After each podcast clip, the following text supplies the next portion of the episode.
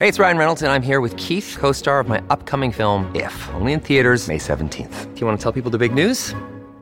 All right, I'll do it. Sign up now and you'll get unlimited for $15 a month and six months of Paramount Plus Essential Plan on us. Mintmobile.com slash switch. Upfront payment of $45 equivalent to $15 per month. Unlimited over 40 gigabytes per month. Face lower speeds. Videos at 480p. Active Mint customers by 531.24 get six months of Paramount Plus Essential Plan. Auto renews after six months. Offer ends May 31st, 2024. Separate Paramount Plus registration required. Terms and conditions apply if rated PG. Hello, everybody. This is Marshall Poe. I'm the editor of the New Books Network. NBN listeners like to read books and buy them. So we thought we'd tell you that right now, our friends at Princeton University Press are having a remarkable site wide sale. You can get 50% off books, including ebooks and audiobooks, with the code 50, F I F T Y, at checkout until May 31. You can save some real money on Princeton University Press books. I encourage you to go there and check it out. Welcome to the New Books Network. Welcome to the New Books Network. I'm Stephen Pimpare, host of the Public Policy Channel, and I am joined today by Daniel Campo, who is the author of Post Industrial DIY Recovering American Rust Belt Icons from Fordham University Press. Dan, welcome. Thank you for joining us today. Thank you for having me. Uh, so, before we turn our attention to the book, I wonder if you might tell folks just a little bit about who you are and what it is that brought you to this project. Sure. Uh, I'm the chair of the Department of Graduate Built Environment Studies at Morgan State University in Baltimore. And uh, the department has uh, graduate programs in architecture, landscape architecture, and city planning. I'm also the director of the graduate program in city planning at Morgan State. So I wear those hats. I have a doctorate in city planning, I have a master's in city planning. I was once a planner for the New York City Department of City Planning, and that's probably where my interest in industrial places really coalesced. And uh, I, I, grew it out as I returned to school and uh, eventually became a faculty member at, Morgan State. All right, terrific. So, um, so you've got five cases that you focus on in the book: two in Buffalo, two in Detroit, and one in Pittsburgh. Um, I wonder if we might start by having you maybe just sort of lay out the what you think of as the overall theme of the book. Tell us a little bit about each of those cases, and then maybe we can turn to one or two of them and dig in a little bit more deeply. Sure, uh, that's great. So.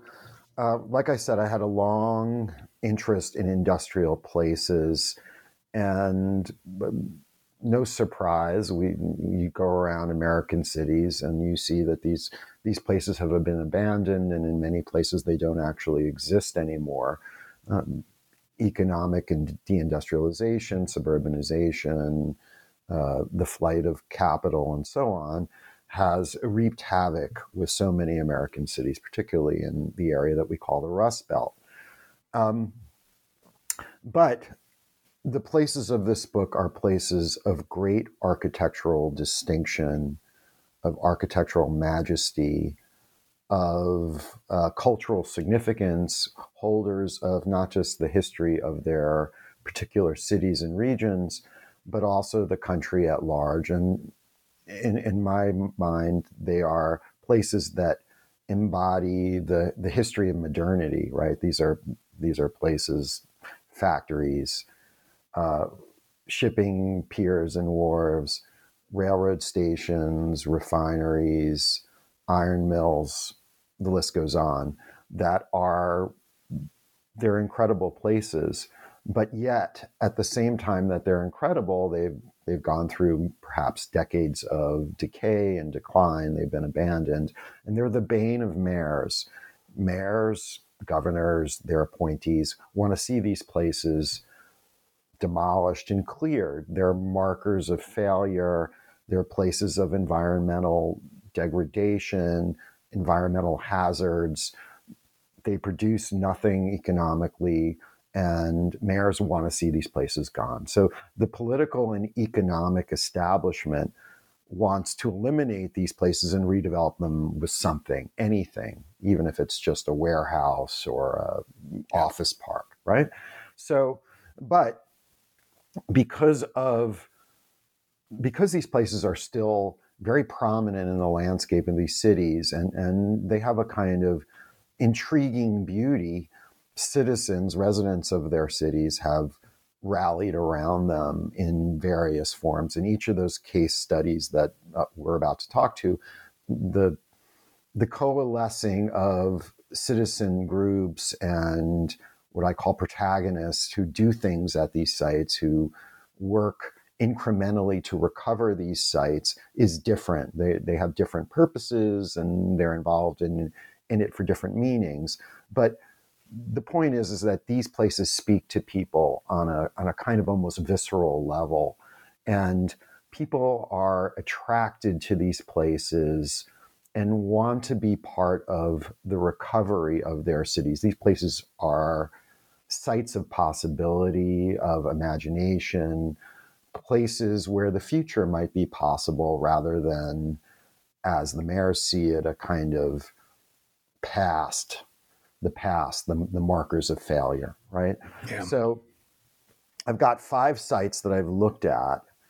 Um, two railroad stations, uh, a railroad station in Buffalo, a railroad station in Detroit, um, an automobile factory, the Packard Automobile Factory in Detroit, which it was at the turn of the century the largest and most modern automobile factory ever built and provided a kind of prototype in its buildings for all of the the factories that would follow in the automobile industry and in others uh, as well, designed by the great industrial Detroit based industrial architect Albert Kahn. Uh, in Buffalo, I'm also looking at a, a, kind of campus of grain elevators that's now evolved into a site called Silo City. Um, four different grain elevators. Um, Buffalo was the greatest, largest grain port in the world for much of the 20th century. It's where grain came through from the upper Midwest and was shipped to the east or to other countries.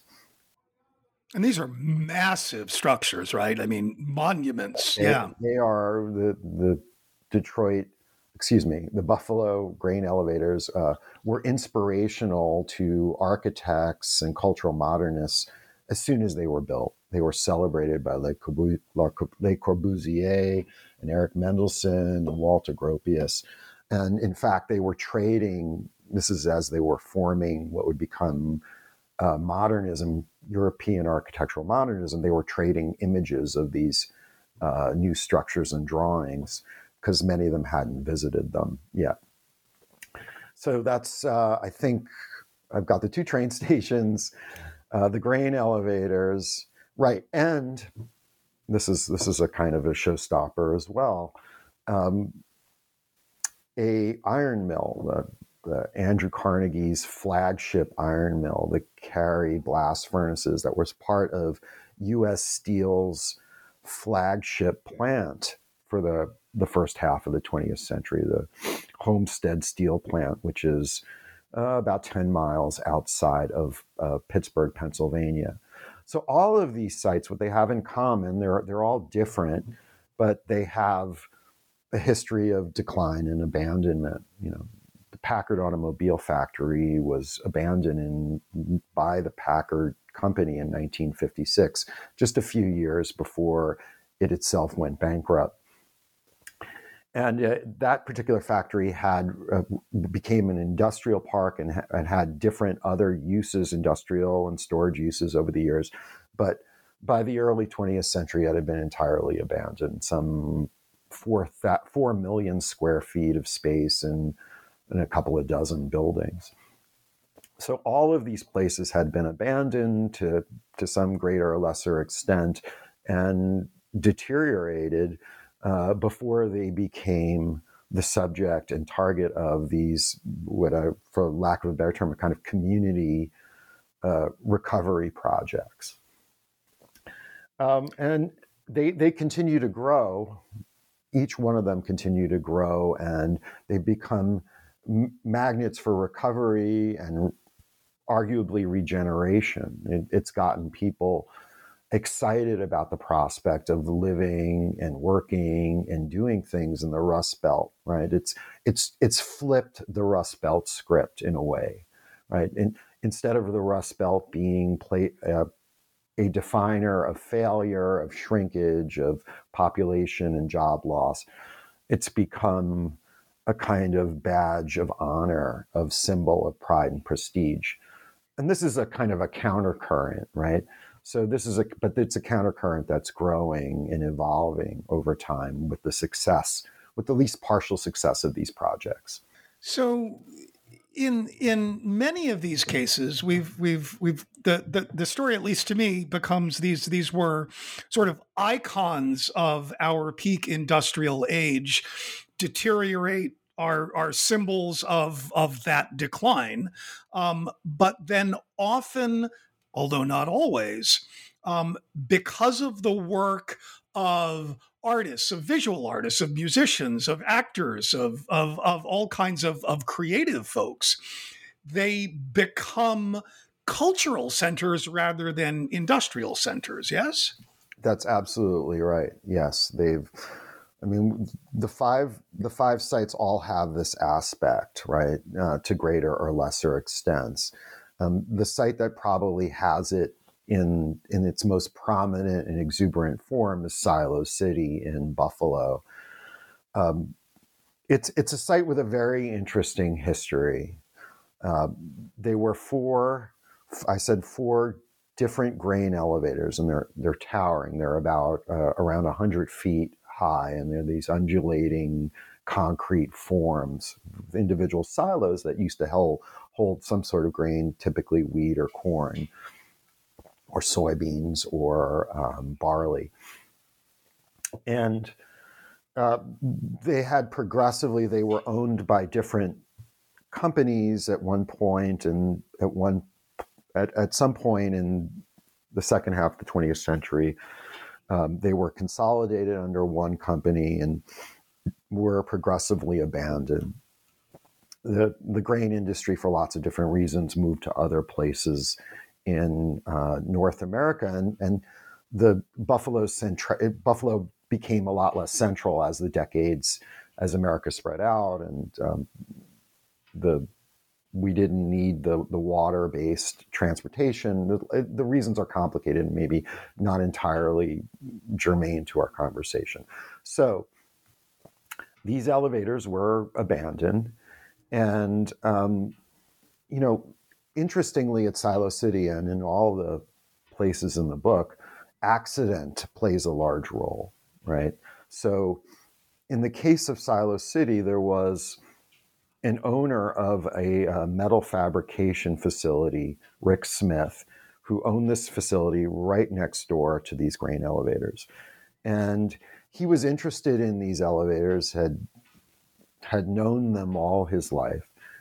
And he was interested in the Buffalo River that where these grain elevators kind of they're all lined up along this river corridor. And he in part he was interested in these elevators to uh, access some railroad tracks that were a part of them that would facilitate movement into and out of his uh, metal fabrication facility. He he wound up buying all four for a very small uh, price and he didn't know quite what to do with them. He was aware that they were architectural, architecturally significant and they were landmarks. Um, but he thought, okay, maybe I'll, you know, I'll reuse these to store grain that could be used as an for an ethanol refinery that would be built along amid them the uh, building an ethanol refinery is a, is a kind of complicated endeavor involving lots of permits and investors and all kinds of things. It takes a few years to do, like any big public work or industrial work.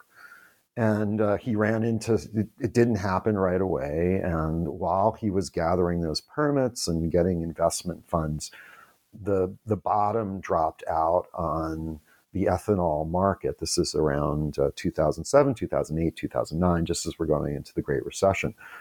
Um, so just as he got all the permits together, uh, the there was no market to build what he wanted to build, and uh, he was kind of back at square one.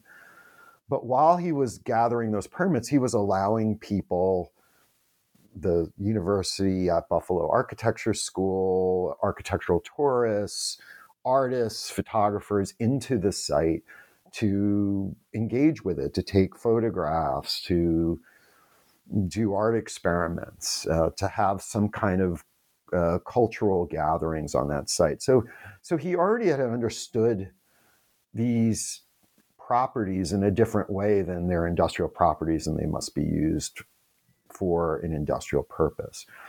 And so, he, around 2010 or so, he pivoted. At 2011, he pivoted. He said, "You know, I, I doing that ethanol refinery wasn't a lot of fun anyway. I, it wasn't fun.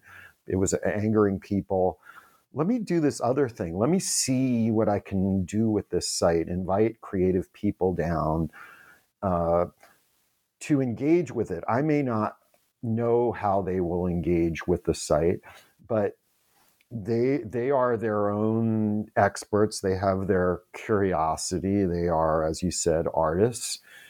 They are filmmakers. They are uh, people who are modern dance. They're they're doing modern dance there. They're visual artists. They're interested in industrial history. Let me invite people for tours.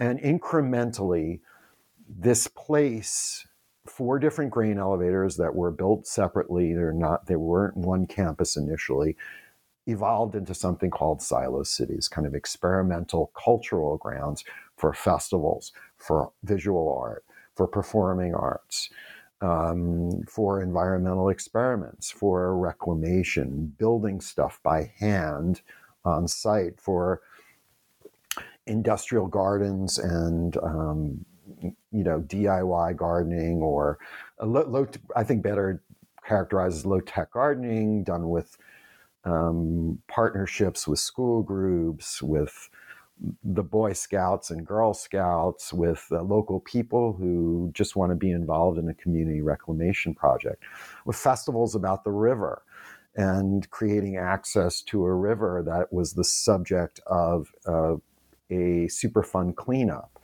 a river that caught in caught on fire in the 1960s, right? So.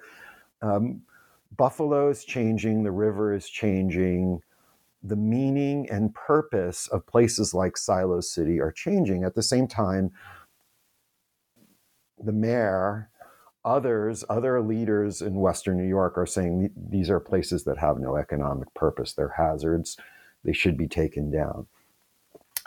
In the case of Silo City, um, Rick Smith, the owner, kind of won the day and was able to program these places with these uses. And uh, you know very very spirited. I've been on site for for several of them including uh, buffalo's torn space theater company does these yearly productions where they uh, they write a play to be done on site site specific theater um, engaging the site and engaging in uh, very broad and provocative american typically American themed um, subjects and a kind of open ended uh, theatrical uh, happenings that also involve the audience, right? So, so these are places that are, are putting, that I would argue, are putting Buffalo on the cultural map, or Buffalo has a kind of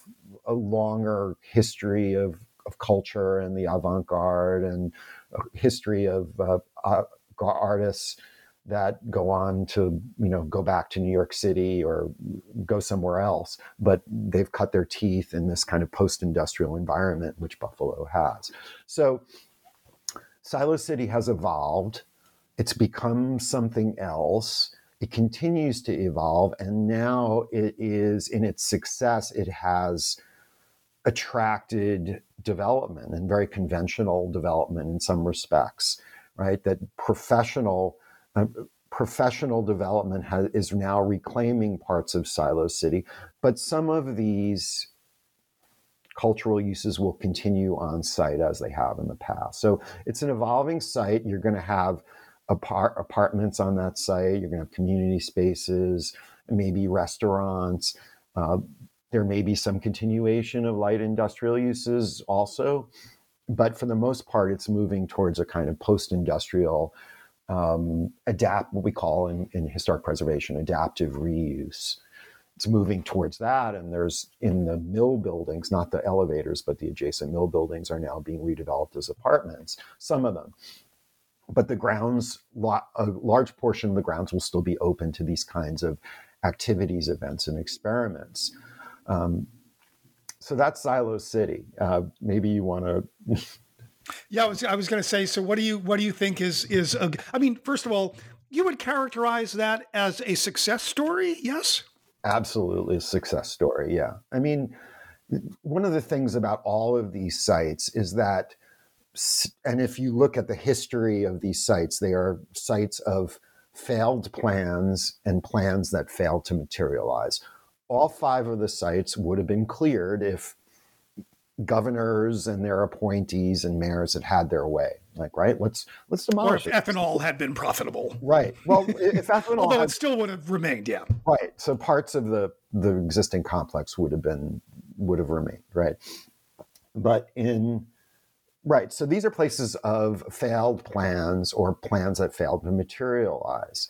And when you look at places that have been cleared, like um, in on, in Southwest Detroit, where I just came from a few days ago, uh, there's a the Cadillac plant, the the factory that made Cadillacs for the United States. Right, uh, it's in Southwest Detroit, and uh, it GM moved out of that facility in 1987, and it was abandoned and uh, by a decade later, every single building on that site was cleared, right? It became a complete tabula rasa, and what's replaced it is uh, low density warehouse uses and some light industrial, right? So it, it's, it's, to economic leaders who have in Michigan who have spent millions and tens of millions of dollars, hundreds of millions of dollars perhaps on that site, it's a, it's a site of success right? It's a site of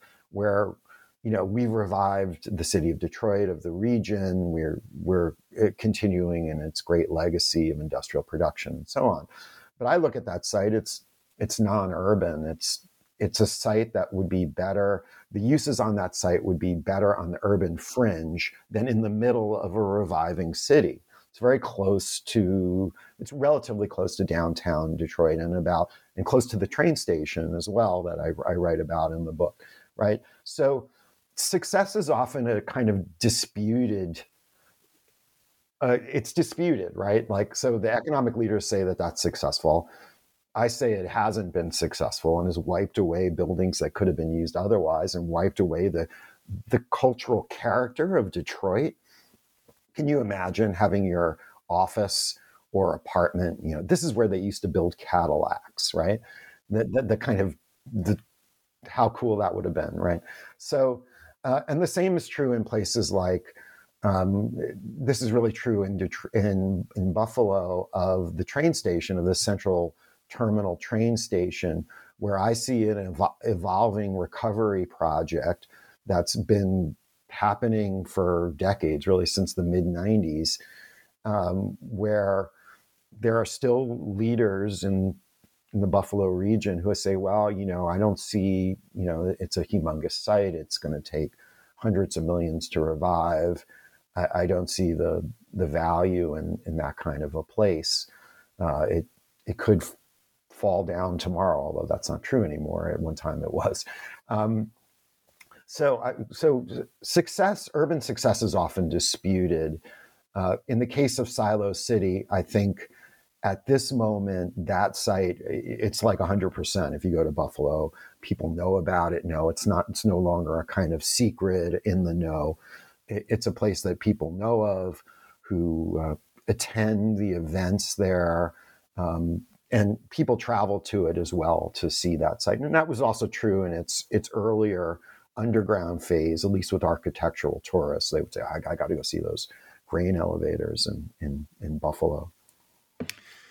Do you think the, the, Michigan Central Station story is one in which sort of those political officials and development types and you and like-minded folks would agree that that's a kind of success? I think so. At this point, they would. 15 years ago, they would have not. So, so tell us a little bit about about that story, and maybe describe that building for people who have never seen it or seen pictures of it, because it is quite something.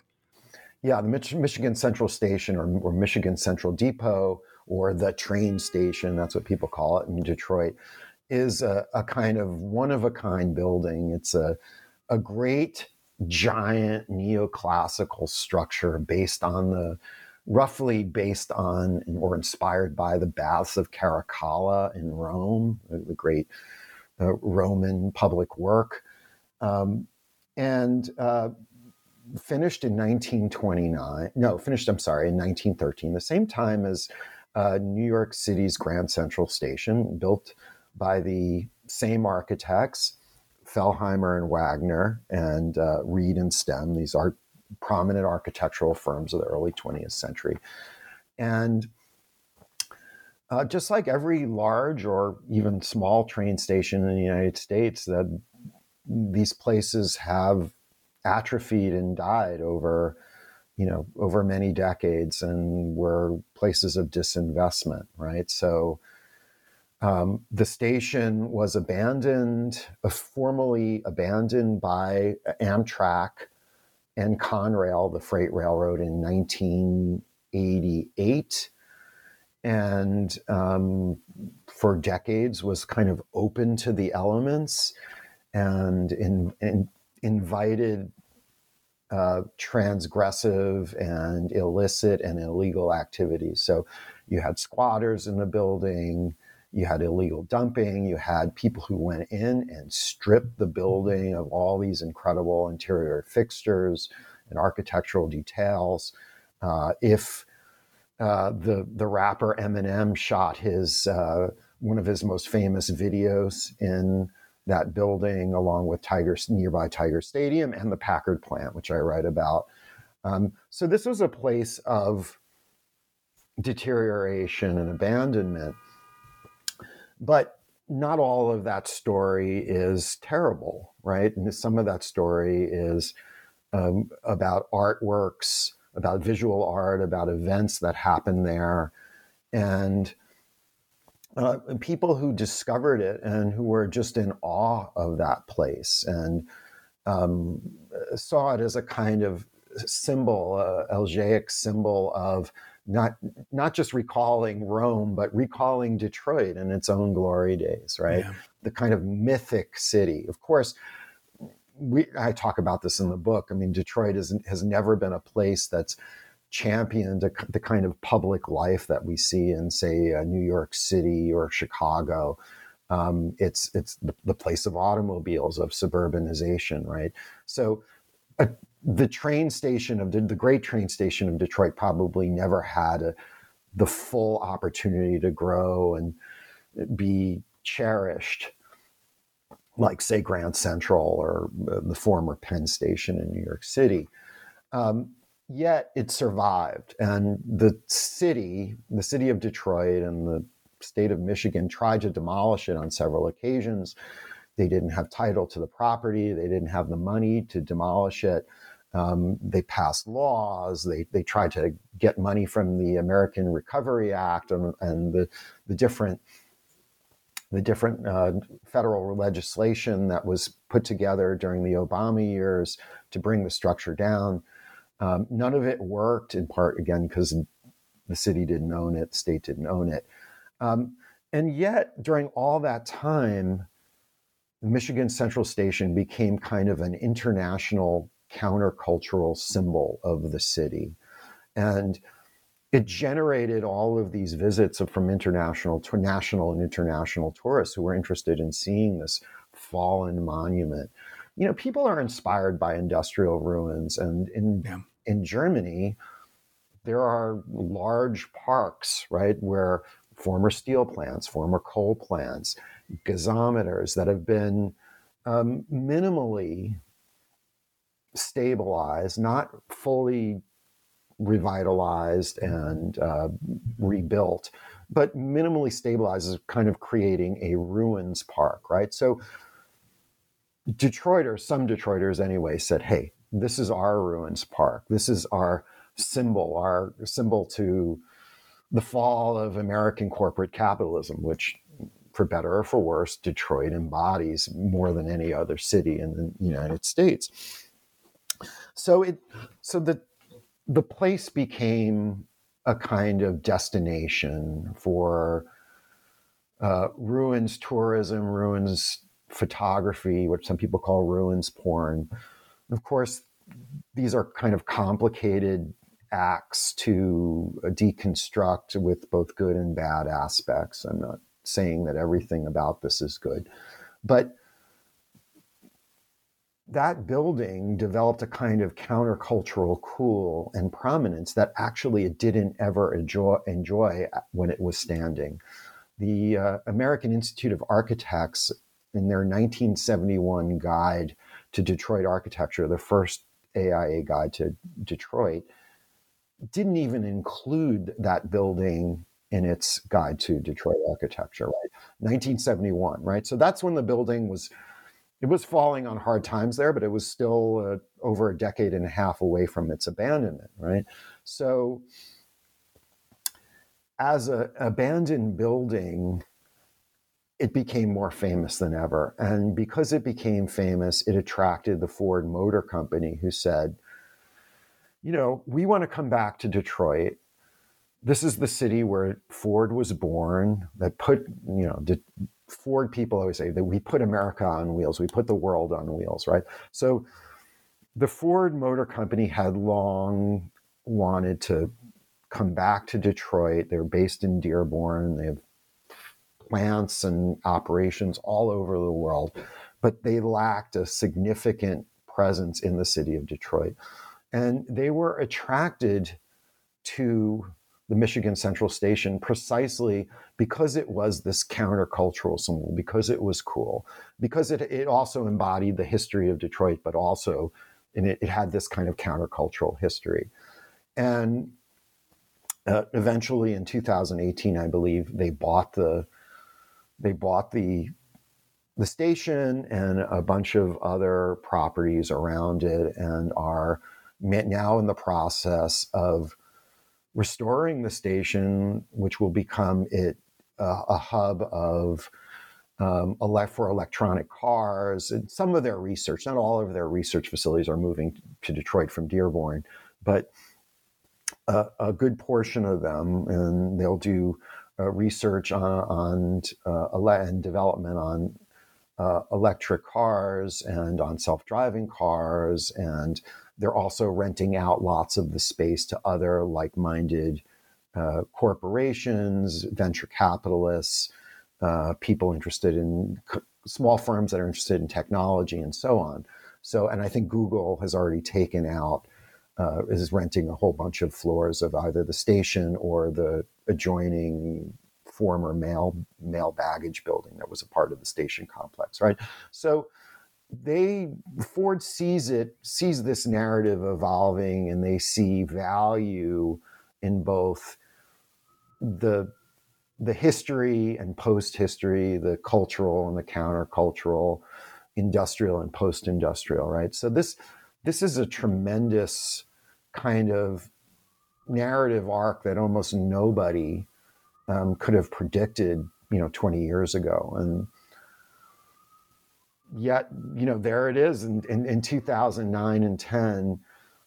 Angry members of the Detroit City Council were at a meeting haranguing the mayor of Detroit of how come the mayor wasn't moving fast enough to demolish this building, this eyesore, this symbol of failure, this hazard, right? So these places really have very interesting histories and they're places of possibility and, and Ford's purchase and renovation, restoration of this building is a kind of symbol of that.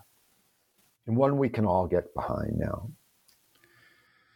You've been listening to the Public Policy Channel of the New Books Network, and we have been speaking today with Daniel Campo, who's the author of Post Industrial DIY Recovering American Rust Belt Icons from Fordham University Press. And I encourage you to pick up the book for any number of reasons. First of all, you get much more detail on the cases we've talked about and some others we haven't talked about too much. But also, it is beautifully and richly illustrated. So you've got all kinds of fascinating photographs, many from the author himself, about these places. Uh, we've just been talking about the Ford renovation, architectural rendings of what that site is going to look like. So it really is this, this lovely, rich, um, often elegiac, but often celebratory uh, look at both our past and perhaps our future. So, Dan, thank you so much for joining us today. Much appreciated. Thank you, Stephen. I really appreciate it. This was a lot of fun.